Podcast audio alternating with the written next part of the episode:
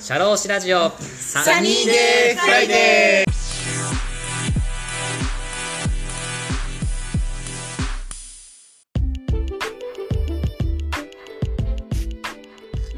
この番組は国内海外問わず放浪が大好きな国際派社労士 DJ のポッドキャストです。明日から週末だとウキウキするようなそんな昼下がりの金曜日の気持ちになれるトーク番組を作っていきます。番組へのメッセージご意見ご感想番組で取り上げてもらいたいトピックなどなどどしどし応募しております。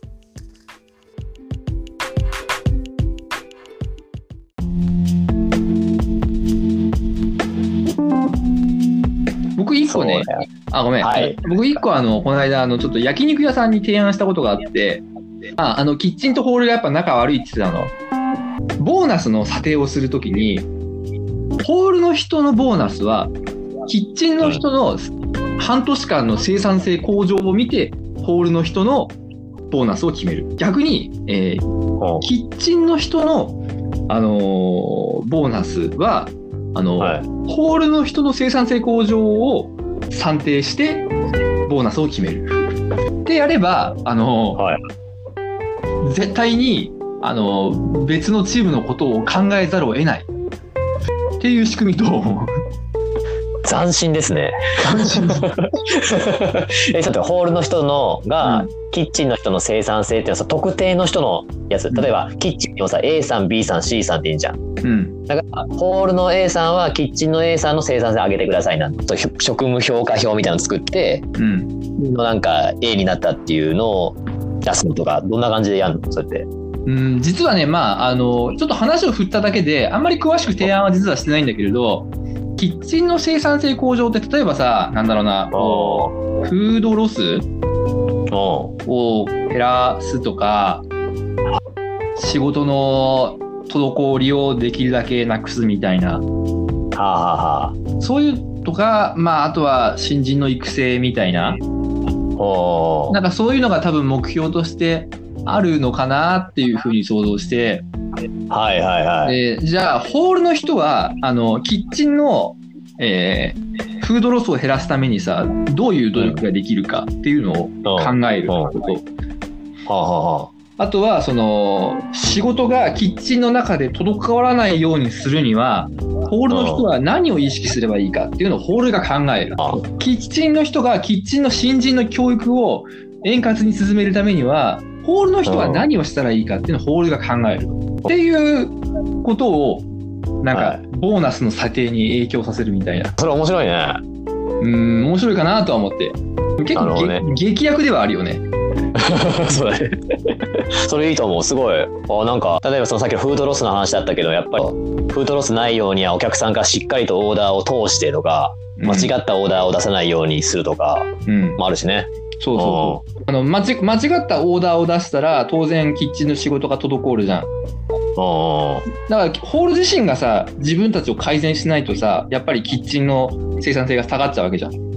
はいはいはい。でじゃあお客さんから、あのーはい受けたオーダーを間違えて通すっていうのが、まあ、仮に起きた時にそれをどういうふうに改善すれば、あのーは次回からそのミスが起きないかその仕組みの改善をホールがしていくと。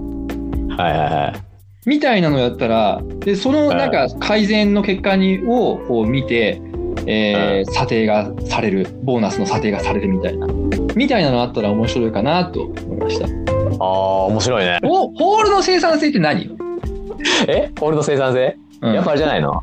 次のお客さんからめこのお客さんに対してメニューをなんかこの商品も食べませんかみたいな焼肉のビビンバの後にやっぱなんかさっぱりとしたシャーベット食べたいですよねっていう提案をなんかこうテンション上げてできるような人とか時に一番大きなのは売り上げだと思うんだよね？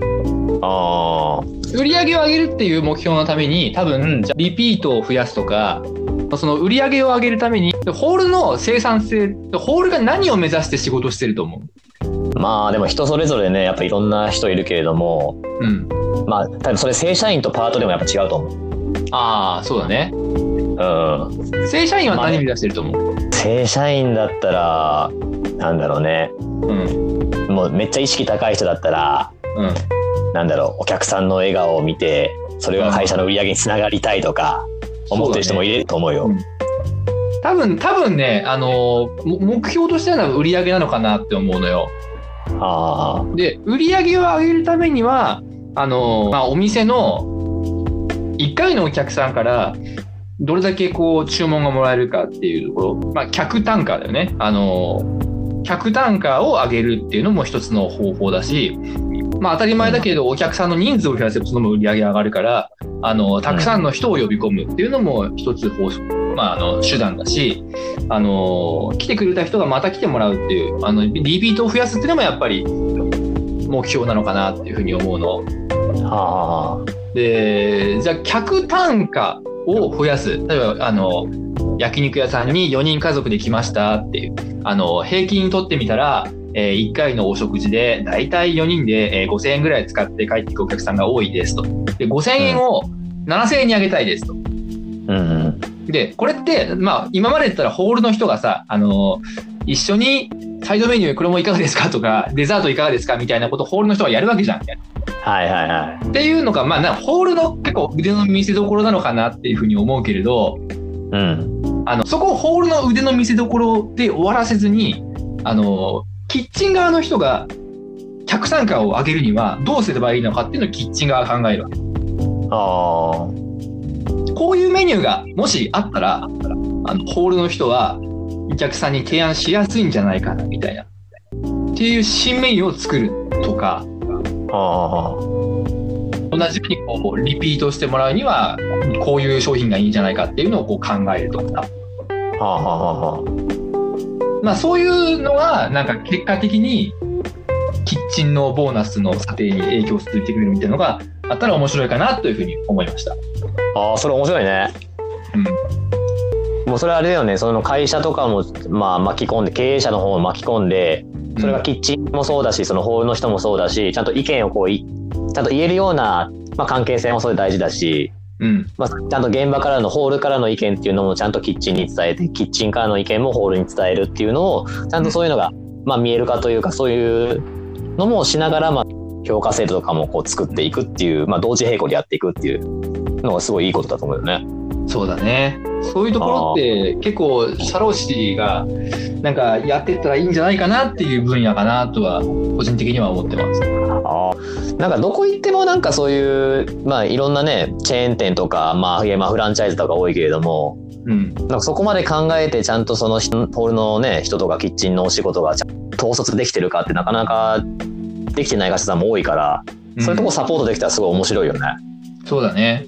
あ結局なんかそれでさ、あの人が辞めるとかさ、解雇とかさ、なんか未払い賃金がうんたらって話に、まあ、なってさ、あの今なんか結構そういうところばっかり社労士が関わってるけど、そのなんか前にさ、その前の段階のその社内のさ、運営に関われたら楽しいだろうなって思う。あ後ろ向きじゃなくて前向きというか、うん。うん、もうそういうロームトラブル起きたらもう僕らが手をつけられないような案件で、もう弁護士さんとかも案件もそうだし事前にこうそういうのがないような形でしかも売り上げにつながるみたいな。そうそう。そういうのってなかなかできてないっていうか僕は自身はまあ全然できてないのでさすがそういうところを。は歯医者さんもさ結構予防予防がこう大事だよってなんか、はい。は歯医者ってなんかもう今増えすぎてさはい。儲からないと。うんうん。で予防だと予防で売り上げを上げるみたいな。はいはい。みたいなのがなんかあるっていうのも聞いたことがあってなんかそういうことを社労士でもなんかやりたいなと、子供とか嫌だもんねそうやってね。また虫歯ができてどうのこうのとかじゃなくて。もう磨き方とかそういうのを予防からやってくれたらお泣き声がない出てくるとかないしね。そうだねうん、そこまでちょっと考えていくのがすごい大事なことですね。ありがとうございます。なんかいろいろとお話。ありがとうございます。今日はテテーマは何というテーマでセクシセクショナリズムという僕もちょっとあんま分かってなかった単語が組織の対立を防ぐにはみたいな感じ、ああいいね。こう短時間でこう話せない内容だからすごい深い内容だから、うん。またちょっとお話しさせていただきたいなと続編で、はい。はい、今日はちょっと触り触りっていうかまあ最初のね、はいファーストステップというところでありがとうございました。ありがとうございましたあ本日のゲストは社会保険労務士の太田さんでした。太田さん、はいありがとうございました。ありがとうございましたぱ部署をさ、会社で、じゃあ今度、今後事業拡大するときにどういう部署を作っていくかみたいな、そういうところも関わるってことだよね。未然に防ぐっていう意味では、そういうのアドバイス書かれたらいいなと思うよね。ああ、んまいないんじゃない？そういうことやってる社労士って。人いないと、まあ、いいいないかいるかわかいるのかもしれない。まあ、いるのかな？なんだあろうな。でもな、わかんない。あ。あでもね、需要はあると思う。あ。めっちゃ重要あるでしょ。うん。うん。今までそんな、この部署はどういうふうな目的で、どういう人員配置でとか、うん。他社実現みたいな、他己実現みたいな、そういうのを考えるような部署がどういうふうなのとかが、あんまうん。関わりやってる人って、うん。コンサルタントでもあんまいないんじゃないの？そういうのって。そうだね。うなんか聞いたことがあるのは、あのーは部門を別でその、なんか評価するっていうんじゃなくて、支店長の、あのー評価を新人の出来で決めるっていうのを、ん。おー。だって、はいはなんだっけ、あの、なんかどっかの車のディーラーの話なんだけど、いはい。はい。ディーラーのて店舗ってさ、日本全国にあるじゃない？はい。で、それぞれこう支店長がいるわけじゃん。うん。で、支店長さんのボーナスを決めるときに、あの、一番新人の子を、あの、社長の前でプレゼンをさせて、そのプレゼンの出来で支店長の、あのう、んボーナスを決めると。っていうのをやった会社があって、それすっごい売り上げ伸びたんだって。大手の、あの、マッサージ屋さんなんかね、あの、肩こりとかの、なんかマッサージをしてくれる会社で、60分3000円とかそんなやつだよね。そう、よくあるやつ。会社名はね、聞聞かなかったんだけど、あのー先輩と後輩で、うんあのーうん。タッグを必ず組むんだって。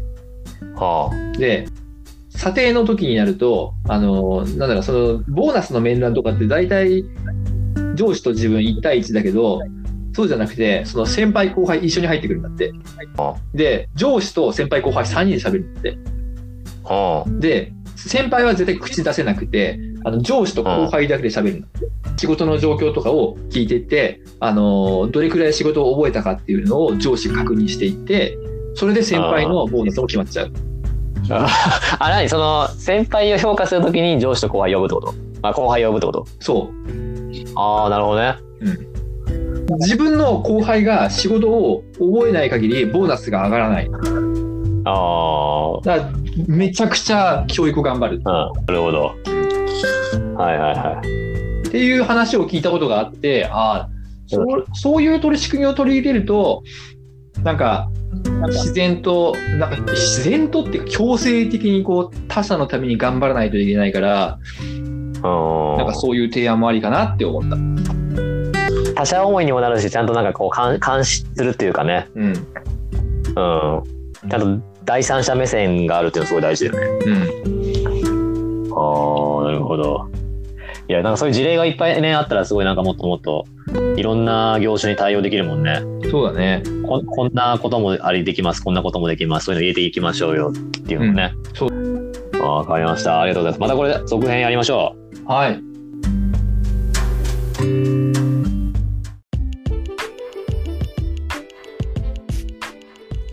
社労士ラジオサニーデイフライデー DJ の田村陽太でした。それでは次回もリスナーの皆様のお耳にかかれることを楽しみにしております。いってらっしゃい